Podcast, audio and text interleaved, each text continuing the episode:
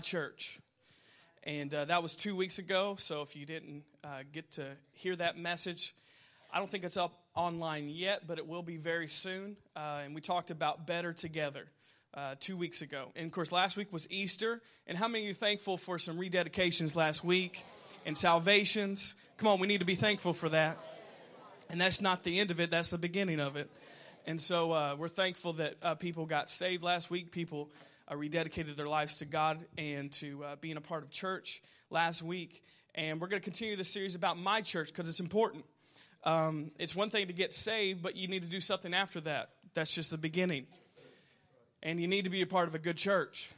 And the local church is the most important thing you could be a part of in your entire life.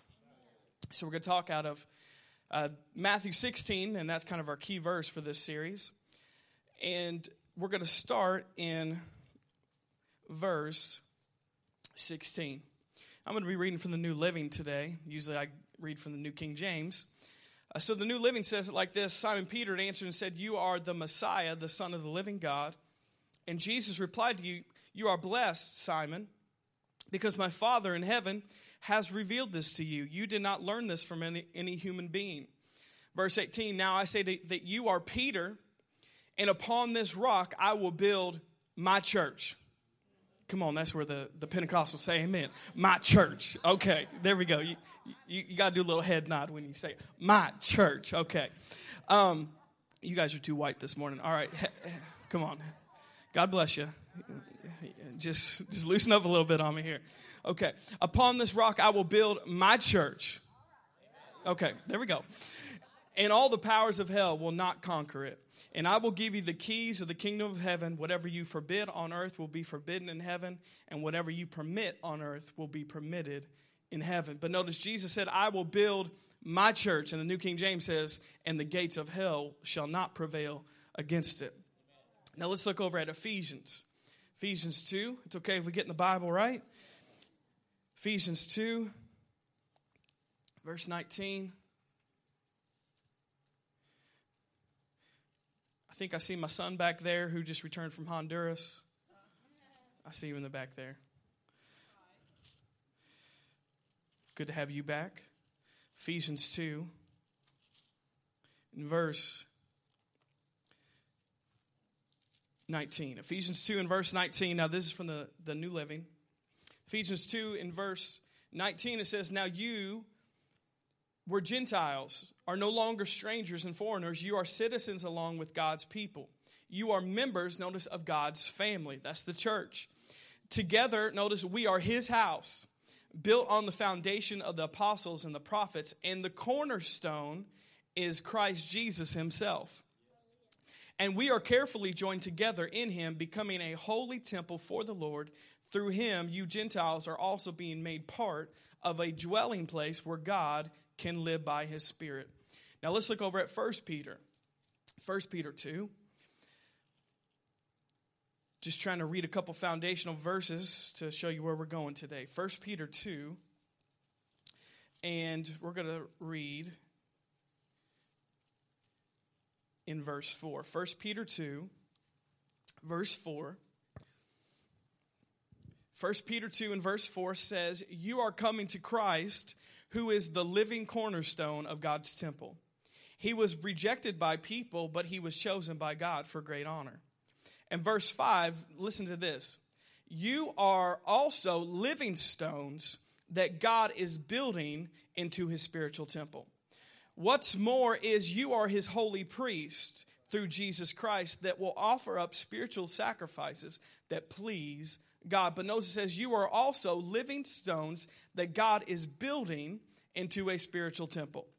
So today, for this series of my church, we want to talk about pebbles and boulders. Pebbles and boulders. Can you say that? Pebbles and boulders. One more time. Pebbles and boulders. So we're going to talk about pebbles and boulders today. Can I get amen? amen? Now let's look back at Matthew 16 and we'll park there and get going. You're responsive this morning. I can just sense it. Matthew 16. you know, it's it's important that we go to the Bible because it doesn't matter what I think. It doesn't matter what you think. It matters what God's word says about it. So that's why it's important that we turn to actual scriptures and not just preach what's on the news and not just preach what's in a magazine or preach what's cool. We preach what the Bible says because the Bible knows better than what we know because it's God speaking to us.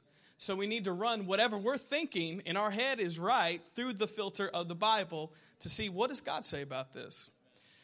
And if we're wrong, which a lot of times we are wrong, we need to transform and renew our mind to what God has to say about it. So in Matthew 16, and we read this, Jesus said to Peter, He said, Upon this rock I will build my church, and the gates of hell shall not prevail against it. Now, two weeks ago, we talked about better together. And just a quick recap of that, we, uh, we discussed a lot of excuses why people say they don't want to come to church or they don't want to be involved in church. And we explained those reasons on why they're wrong and why uh, you need a church in your life and why the local church is the most important thing you could give your life to. Now, we talked about uh, the other week that the church is the family of God. We are the family of God, not just on earth, but in heaven and in earth. Because there's millions of people in heaven right now that are part of your family. There's billions of people on the planet right now that are a part of your family. So it's just bigger than just Church on the Rock in New Albany, Indiana. The church is something that's big, it's huge. It's, I almost sounded like Donald Trump for a second there. It's huge. Okay.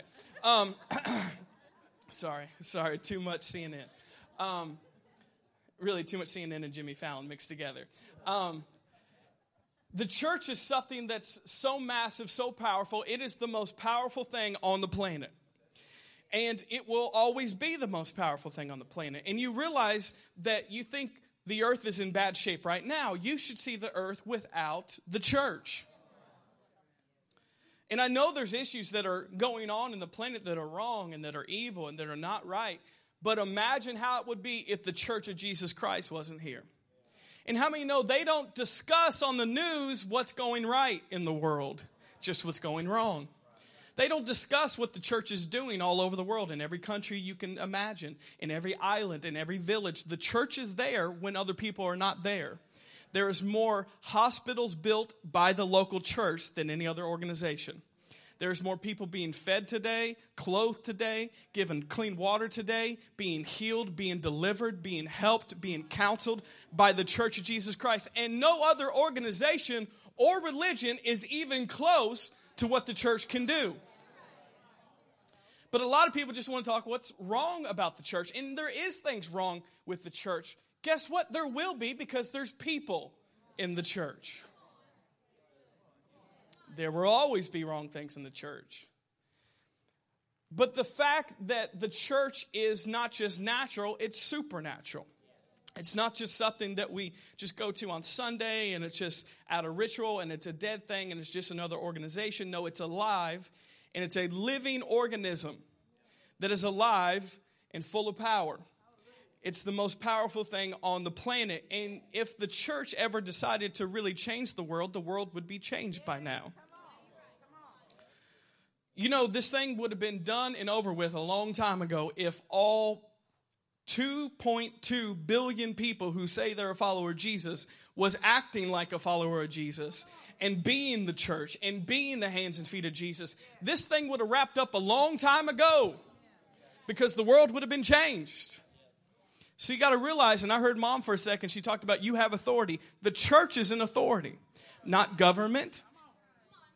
Hello, somebody. Not an organization, not money, not celebrities. The church is the most powerful thing. If we only realize we have authority, if we only realized who we are, because we're not just another organization that's just trying to do something in the natural, we have God Himself that backs up the church. That's what sets us apart. That's why we can do things that other people can't do because it's supernatural. It's not natural. I'm preaching this morning. I don't know if you responded yet. But God Himself backs up His church. And Jesus said that He is building His church. The only thing that Jesus ever said that He's building on this planet, He said He calls it my church personally. It's His church. And he said that he's building the church on the earth because it's the vehicle that God will use to change the world. The hope of the world is the local church. You're saying, well, that's Jesus, but Jesus is only here through his hands and through his feet, which is the body of Christ, which we are. So if it's got to get done, Jesus is going to do it, not just do it by himself, he's going to do it through the church. Realize that revival is not something that, that God is just up in heaven withholding from us. He's waiting on us to do something. A lot of people are waiting on a move of God, but God is waiting on a move of man to do something. Because we're in authority and we are the body of Christ. So if it's got to get done, the church is going to have to do it. That's why the church has been ineffective because we're sitting waiting on God to do something when He's already given us the authority to do something. And so nothing's getting done because God's not moving, because we're not moving and we're waiting back and forth on each other and we know that god does stuff apart from people he's god he can do that but primarily he uses the church to change the world. You know when people get healed majority of the time it's somebody prays for that person and they get healed. He uses his body to bring healing power. Yes we know god heals people if they're all by themselves but majority of time he uses his body. When people get delivered guess what? Somebody is praying for that person commanding the the enemy or the demon or whatever it was bugging them to leave and they are delivered through the body the hands and feet of jesus when people get saved majority of time somebody is preaching to them the gospel not an angel not god audibly speaking a person on the planet is speaking to people saying you need to get saved. Jesus loves you. Here is the gospel. And he's using people to get those people saved. Now we know it's his power, it's the Spirit of God that does that, but he's using his body to do it. Did you get anything so far? That's not even in my notes. That was all free. That's extra. You're going to need to give something extra in the offering later on for that. And so the church is the family of God. The church is also the house of God. We make up the house of God on the earth, and it's not just a building, but it's his people. We are the house of God. And lastly, the church, like we said a couple weeks ago, is the community of God. We're supposed to be a divine community on the earth. We're supposed to be doing life together, not just on Sundays, but all through, through the week. We're supposed to be living a life not just separated Monday through Saturday and just coming together on Sunday. That's where we miss it. No, we need to gather together in settings like this, but the early church didn't just gather, they scattered. And when they scattered, they didn't scatter by themselves, they scattered with each other. They went to lunch together, they went to the mall together, they went to work together, they went uh, to go fishing together. They did life together throughout the week. If you read the book of Acts, it said they met house to house. They ate together, they prayed together. When anybody had need, sometimes they didn't even need to take up an offering in the church service because the people who knew them met that need, even to the point that they sold everything they had so other people could have their needs met in the church. That's a real community. And that is the plan of God that we're in community. He has never intended for us as believers to be by ourselves. He's never intended for Christians to be alone. It's not good that man is alone. It says in Proverbs 18 that a man who isolates himself is not wise. Not wise. Because the enemy will always take advantage of people who are by themselves. We know this from Shark Week. We know this from Discovery Channel. We know this from History Channel. It's the lone seal that gets attacked. It's the lone antelope who pastors himself at Coffee Crossing by himself, um, is the one who gets eaten alive. But they never attack the group. Why? Because there's safety in numbers. Come on, somebody. There's safety in numbers, and it's the same way in the church. There's safety in numbers. He's never called us to be by ourselves, He's called us to be together. And there's safety in number, there's strength in numbers, there's something supernatural that happens when we hang out with each other outside these four walls. Because we're sharpening each other, we're strengthening one another, we're praying for no, one another. And something is happening that you can't just get on Sunday morning. And we need the community of God. We need to be a part of community. We need to do life together. And let me ask you this again, and I asked you this two weeks ago. If you're not hanging out with anybody Monday through Saturday, you're missing it. You're doing it wrong. If you're not talking to people, if you're not texting people, if you're not eating with people, if you're not doing life with people, you're missing out on the community of God. And don't say you're too busy. No, you're too busy with the wrong things, just not the right things. You're too busy doing things that are going to be pointless in light of eternity, that are not going to matter in 50 years from now, not going to matter in 100 years from now in light of eternity. But what matters is the community of God. And notice it doesn't have to be long, it doesn't have to be every day, but you should be texting people, calling people, being involved in people's lives, saying, hey, let's go get some coffee, let's go get some lunch, let's go hang out, let's do life together. That's how you grow in the community of God. Because you can't grow by yourself. You need other people challenging you, helping you, strengthening you, doing life with you because you are not strong enough alone. You guys receiving this this morning so far? We need the community of God. So let's read here Matthew 16 in verse 18. So, we're going to talk about pebbles and boulders today. And we're going to get into this, do some teaching for a moment. Jesus had just asked his disciples, who do you say that I am? And they said, Well, some say you're Jeremiah, some say you're Elijah, some say you're just a random prophet. And Simon Peter answered and said, You are the Christ or the Messiah, the Son of the living God.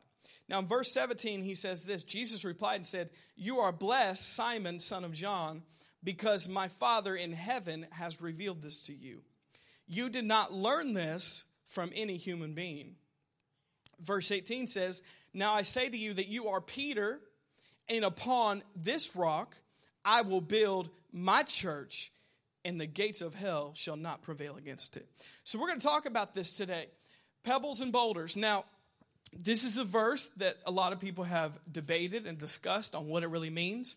Is the church built on Peter, who is a man, or is the church built on Jesus?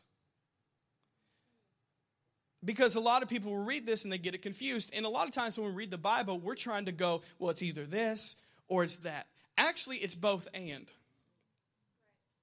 And a lot of times when we read the Bible, we're trying to look, well, it's either this or this. Sometimes it's both and. Is Jesus building the church on Peter or is he building it on Jesus? Well, he's building it on both. Because we are co laborers with God we just mentioned we are the body of Christ. So is he building it on Peter or is he building it on Jesus? He's building it on both. Now, let me explain to you this today. So we see here that he says that you are Peter, and upon this rock I will build my church, and the gates of hell shall not prevail against it. Now, this word Peter is the word Petros which is the word used for a small stone or a pebble. So when he says you are Peter, it's the word Petros, which is a small stone or pebble. But then he goes on and says, and upon this rock, that's a different word. And the, the other word used for rock is the word Petra, which means a foundation or a boulder or a cornerstone. So we see here that Peter and this other word, rock, are two different words. There is the word Peter, which is Petros, which is a pebble, but then there's another word, Petra, which is the foundation, boulder, cornerstone. Now, stay with me. Can I teach you this morning about something? So, we see that he says, Upon this rock I will build my church. Now, what is it? Well, we see here that God is revealing this to us that He's building it on mankind, but also on His Son. We are co laborers together, we work together. And it says that Peter, notice, he is not the foundation of the church, but he is a stone that builds up this house, which is the church. So, all of us in here are stones that build up the church. We're just not the foundation, cornerstone. That's Jesus. And we see here that what is the rock that he's building his church on? It is the revelation that Jesus is the Son of the living God. That is the rock and foundation on which the church stands. But notice, after the foundation is built, something ha- somebody has to build something on it for there to be a structure or a house. And we see that the foundation or cornerstone is Jesus or is the revelation that he is the living God. But upon him there is Peter's, and all of us are one in here. We are stones, not boulders, pebbles, that are building up this spiritual house, which is the church. Are you with me so far? And so we see here that Peter is a part of building the church, but the foundation is Jesus. Jesus is building the church. Now let's look at Ephesians 2. Ephesians 2.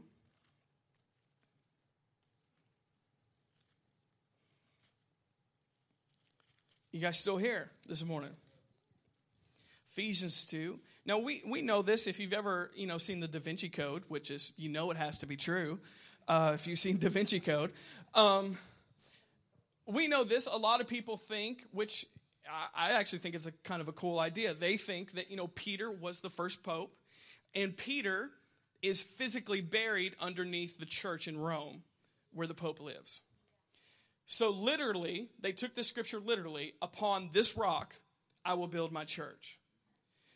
Still today, they believe that. Now, I kind of think that's cool that Peter would be buried under that amazing church over there in Rome. So literally, they take the scripture that upon Peter, where he's buried, they have built that church around him. Now, we know that Jesus meant more than just that, but that's kind of a cool side note. And so we see in Ephesians 2, in verse 19, it says, Now you Gentiles are no longer strangers and foreigners. You are citizens along with God's people. Notice you are members of God's family. That's the church. That's encouraging for all of us in here. We're not a part of the outsiders, we're part of the insiders because we're not outside the family now. Because of Jesus, we're part of God's family. And it says, together, notice, we are his house, built on the foundation of the apostles and prophets. And notice, the cornerstone is Christ Jesus himself. But notice, but we are carefully joined together with him, becoming a holy temple. So we see that it was God's idea to choose us to build this thing together. You know, God could have done this all by himself if he really wanted to, but he chose to use us to play a part in his building. I don't know about you, but I'm thankful for that. He could have done this all by himself, but he said, you know what? The cornerstone is Jesus. He is the foundation. He is the boulder. He is the one who carries all the weight. But all of us in here are also fellow stones, or we could say fellow bricks in this building, which is being built up, which is the church of Jesus Christ, which is the house that God is building on the earth. And all of us play a part in that. And you all know this that it's important how you build a building, it's important how you build a house if there's not stones and bricks and things in place, the house is weak. The house will fall. It's the same way with the church of Jesus Christ. We all have to be in the right place. And every part matters. Every brick that is laid, which is all of us in here, is important. Every stone, every pillar, every beam, everything that this house is built with is important to the stability and strength of the church. Let's look at 1 Corinthians 3. 1 Corinthians 3. You follow me so far this morning. 1 Corinthians 3 and verse 9. 1 Corinthians 3 and verse 9.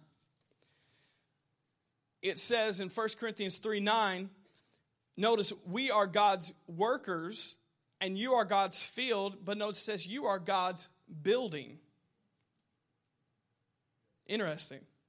You are God's building. Verse 10 Because of God's grace to me, I have laid the foundation, that's Jesus, like an expert builder. Now others are building on it, but whoever is building on this foundation must be careful, for no one can lay any foundation other than the one we already have, which is Jesus Christ. So, what is he saying here? All throughout the New Testament, they're repeating the same idea that we are God's house, we are God's building, and the foundation or cornerstone is Jesus Christ. But we also have a part to play. See, that's what can be frustrating in the church world is because so many people don't realize they have a part to play and it's really important. They are a part of this building and it's very important. It's like if we, we went by this church and there was all these bricks mil- missing, it would be so unattractive. If this building was falling apart because there wasn't bricks in the right place and there wasn't stone in the right place, nobody would take notice. But that's what the church becomes a lot of times because people don't realize the part that they have to play. It's so important that we are a pebble, we are a brick, we are a stone that needs to be where we belong, doing what God has called us to do. And we need to do our part. Jesus has his part taken care of. He's the foundation, he's the cornerstone. But we have a part to play as stones in the spiritual house. Now, we're not talking about this is not a physical house, this is a spiritual thing. Now, let's talk about this for a second. Let's talk about Jesus building his church. Jesus is the rock in which the church is built. Jesus is the foundation cornerstone of the church. His part is important. His part comes first. Now, let me tell you something about cornerstones. Now, we don't do this as much as we used to, but especially you know thousands of years ago but still today if you go to downtown louisville downtown new albany other cities you will see buildings and a lot of them have cornerstones now cornerstones are important cornerstones uh, do a lot of different things let me tell you a couple things they do the cornerstone is laid first that's important and it says that jesus is the cornerstone he started this thing and he's the foundation of this thing called the church. The cornerstone is laid first. Also, when the cornerstone is laid, they oftentimes do a celebration for the new building that's going to arrive. And we know we celebrate, we came here today to celebrate Jesus because he's the cornerstone and he's the foundation that we base our life on. The cornerstone also does this it helps bind the rest of the building together. Or we could say that the cornerstone brings unity to the entire building. You realize that there is all sorts of denominations, there's all sorts of ways of looking at the way people dress, the way people play their music at church, the way the carpet looks, the way they do communion, the way they baptize people. There is debate about all those things, but there is one thing that unifies the entire church, and that's Jesus. We can argue about other stuff, and let me tell you, we shouldn't argue about other stuff because it's really not that important at, at, the end of the day. It's not important. But there's one thing that the church will never argue about that Jesus is the Son of the living God, and He is the only way, He is the only truth, and He's the only life. And Jesus, notice, He's the cornerstone that binds the entire church together. Sometimes it seems like the church world can't get in unity about a lot of things, which is sad. But we can unify around one thing that Jesus is God. And Jesus is the only way. And so a cornerstone help binds things together. A cornerstone also provides the support or the foundation for the building. You realize that Jesus being the head of the church, he is the support and foundation where we get our strength from as the church. You don't get the strength in the building from stones or bricks that are high up on the building. You get the strength from the foundation. You get the strength from that cornerstone, and that's what Jesus is to us as his church. Notice Jesus is that foundation, the cornerstone. Can we talk about Peter? Now, this is the fun part. This is where you, you all come in here. So, Jesus is the cornerstone, He's the foundation where we build upon as the church, the house of God. Now, let's look at 1 Peter. 1 Peter 2.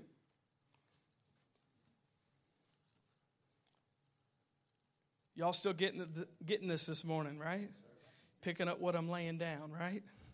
1 Peter 2 in verse 4.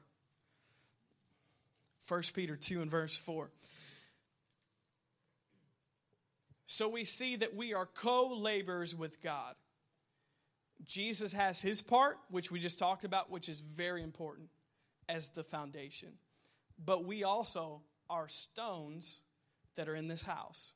We are bricks of this building. We are pieces of this structure that is called the church. We all have a part to play. We all have an important area of grace that God has given us to fulfill. And we all need to be where we belong. Now, before we read 1 Peter 2 in verse 4 and 5, let me tell you a little something about Peter. Now, we just read this. He spoke up and told Jesus, You are the Son of the living God. And Jesus said, Yeah, you're right. And on this rock I will build my church, and the gates of hell will not prevail. Now, something about Peter that should comfort us all is this. Now, Peter was one of the closest disciples to Jesus. Peter was the loudmouth of all the disciples. Let's just say that. But you can't fault Peter. Now, I feel like I maybe associate with Peter a little bit better than John. John was tender. You can respond a little bit today. John was tender, okay? John was the disciple who Jesus loved. They had a loving relationship. Peter was passionate, to say the least. He was outspoken. And as we know, sometimes he got it right and sometimes he got it really wrong. But Jesus loved him because he was like, I can use this guy. He's passionate at least. He wants it, he's going for it, so I can use somebody like that. And Peter, he was the same man who stood up on the first day of the church and preached. It was Peter. Something that's interesting about Peter, of course, Peter used to be a fisherman. He went and followed Jesus. He was the same person who said, You're the Son of the living God, and on this rock I'll build my church. Same chapter, read it. Same chapter. Later on in the chapter, Jesus says to him, right after he said, You're on it, God told you this, he says, You are Satan, get behind me. Same day. We don't read the rest of the book. He nailed it earlier in the day and he blew it before the day was over. So he went from, Peter, you're awesome, I will build my entire church on you, to get behind me, Satan. And you, some of you in here think Dr. Jacobs was ever rough with you. Come on now. Come on now, be, be real. He's a prophet of God, but he never said, Get behind me, Satan, for goodness sakes. Let's be real. See, people don't want to read those scriptures. Like Jesus said that too. He said, I love you, but he also had to bring some correction sometime and say, Hey, get behind me, Satan. He also, you know, threw some tables over a couple times or two. But hey, we don't like to talk about those verses, but Peter. So he, he nailed it one day. Same chapter, chapter 16 of Matthew. He said, Get behind me, Satan. Passion. He, he just spoke. He, he spoke before he thought. How many are in those categories? I think I can be that way sometimes. He just started speaking. He was like, Oh my gosh, what am I saying? And it was already coming out of his mouth. And he was like, Oh, I'm sorry, I shouldn't have said that. He's the same person who told Jesus, I will never deny you. And before the rooster crowed, he denied him three times to a middle school girl.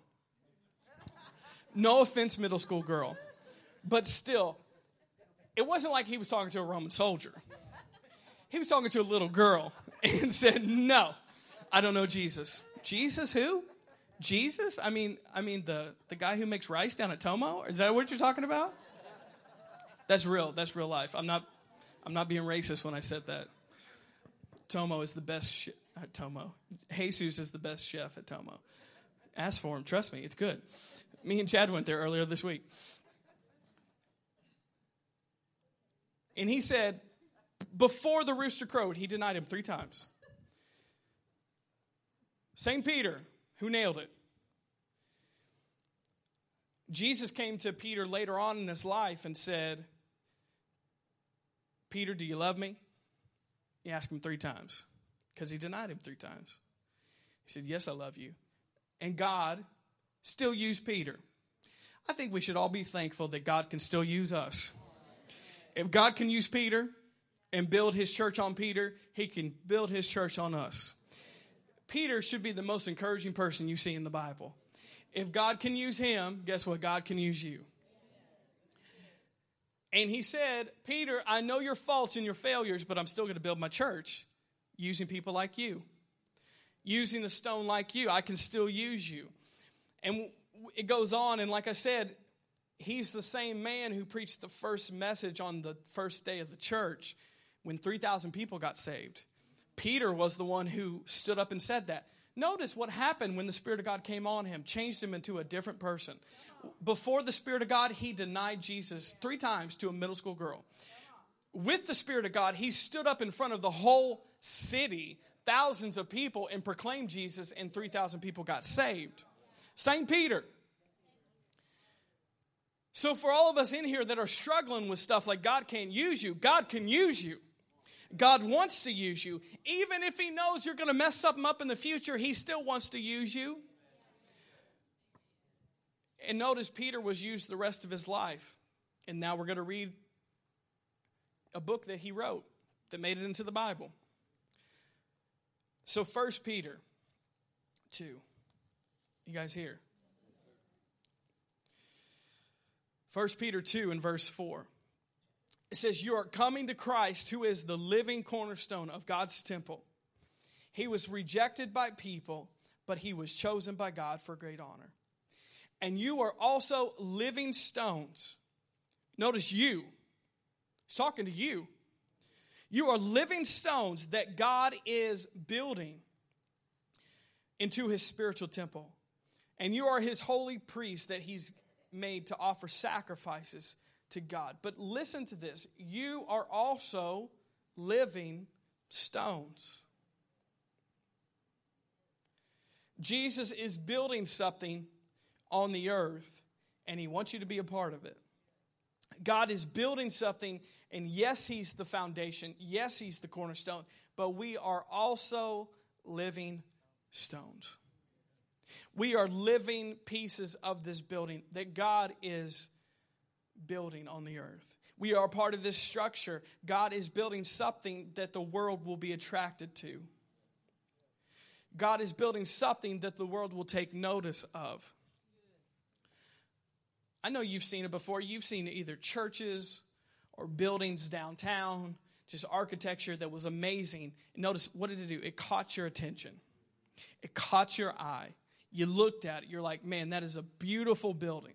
That is an amazing church. Or you've been to, you know, a big city and saw like architecture and like, how did they even make that place? It's amazing. That's what the church should be. I, I think I should have heard amen on that one. That's what the church should be. Not like, eh, whatever. Which a lot of people have that attitude about the church. Now, why do they have that attitude? Is because the church is not where they're supposed to be as living stones. Because when we're all together, when we're all in this building, when we're all doing what we're called to do, when everybody's noticed in their place, in the same way, if you had this huge high rise building, you have to have everything in the right place for it to look right. And when everything's in its right place, the world will take notice and be attracted to it. That's what God has meant for his church. That the world will be attracted to us, that they will take notice, but it doesn't happen when we're not where we should be. We, as a living stone, we have a certain place that we need to be. Now let's look over at 1 Corinthians 12.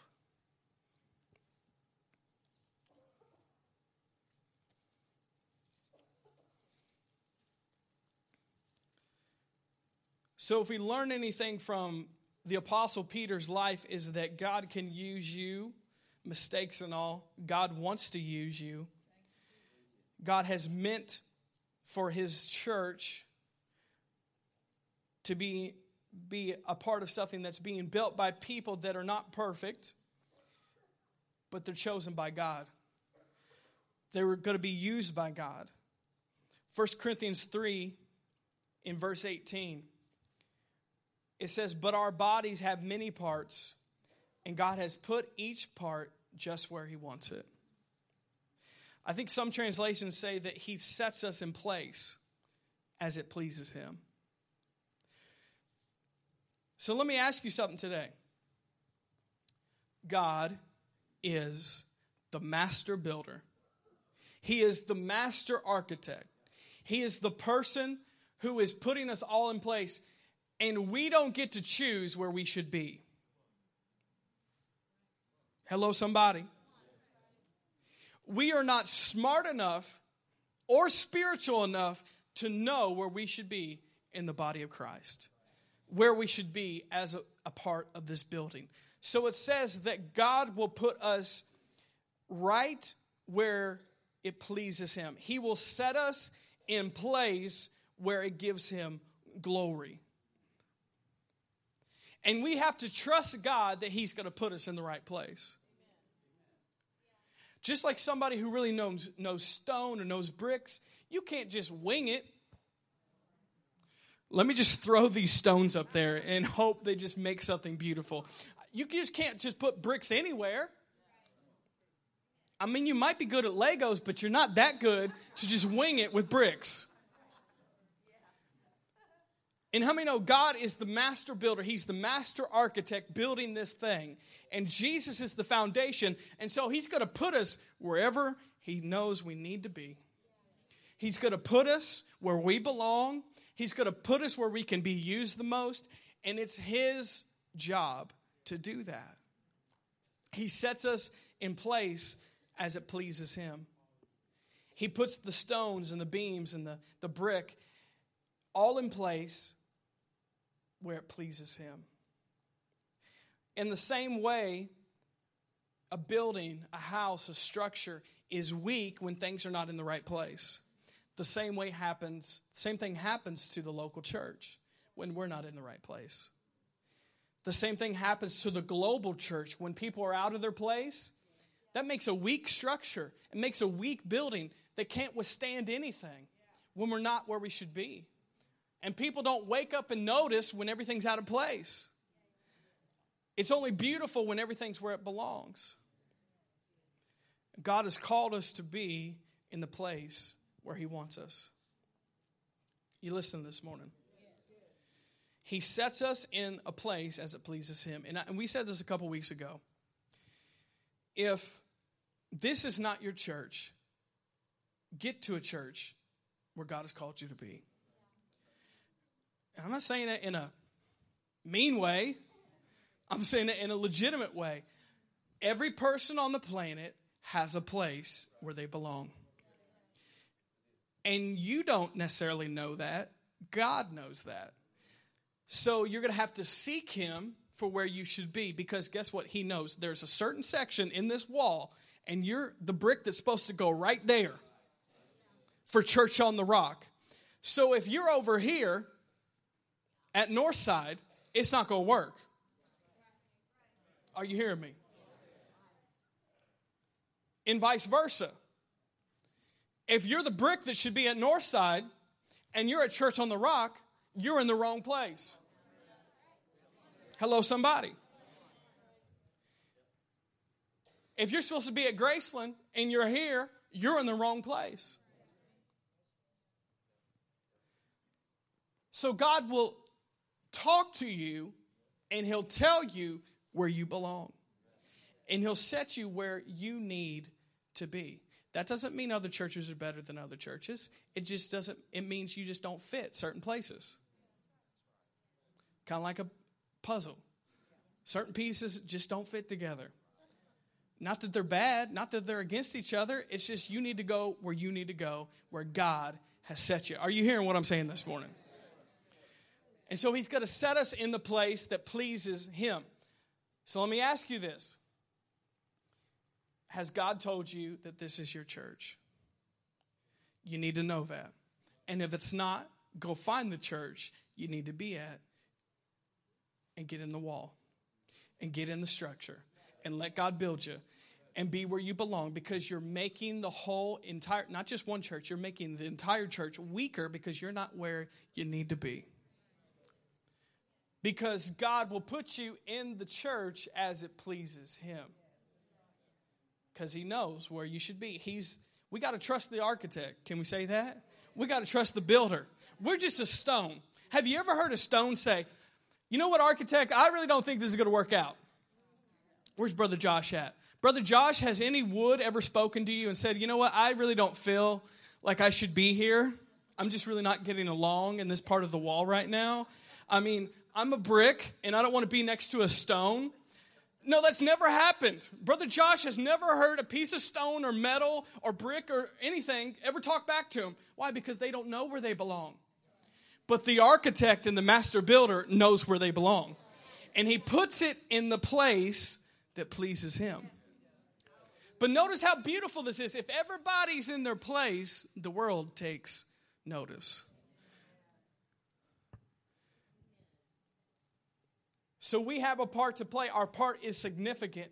Jesus is the foundation, the boulder, but we are pebbles and stones that are built to be this house that God is building on the earth. I love this quote, and I'm going to close with this. This is from Pastor Brian Houston from Hillsong Church. He said that the church is not built on the gifts and talents of a few, but on the sacrifices of many. I'm going to say that one more time just so you can hear what I'm saying. The church is not built on the gifts and talents of a few, but on the sacrifices of many. You know what? There is certain parts in the body of Christ or in the church that are more out in the open. In the same way, if you saw a structure, there's certain things you notice first, but that, is, that doesn't make it more important. And let me say this there's parts of the building you will never see that are more important than the parts of the building that you do see. Come on now. You know what? It's important what I'm doing right here, preaching the Word of God, but the people back in preschool are just as important. The people that are outside making sure that your cars don't get stolen, thank God for them, are just as important. The ushers, the musicians, the people that clean, the people that do hospitality, the people taking pictures, every part matters. The people on the PowerPoint, the people on the sound, they're all a part of the building. And you know what? Sometimes you can't see them. But that doesn't mean they're less important than what God is doing. They're part of the foundation that God is building. Well, can we stand up this morning? Brother Daryl, could you come play? So I don't know about you, but I'm going to let God put me in the place where I belong. Because I'm going to be a stone and a brick in the building that God is building. I tell you what, when we all get in that place, that the world will take notice and say, you know what, I want to be a part of that. We all have a part to play. We're all important. We all are a living stone that's making up this house that God is building. And let's let God build it. Let's say, God, you know what? I want to be used by you. I want to play the part that you've called me to play. Can we just say that for a moment?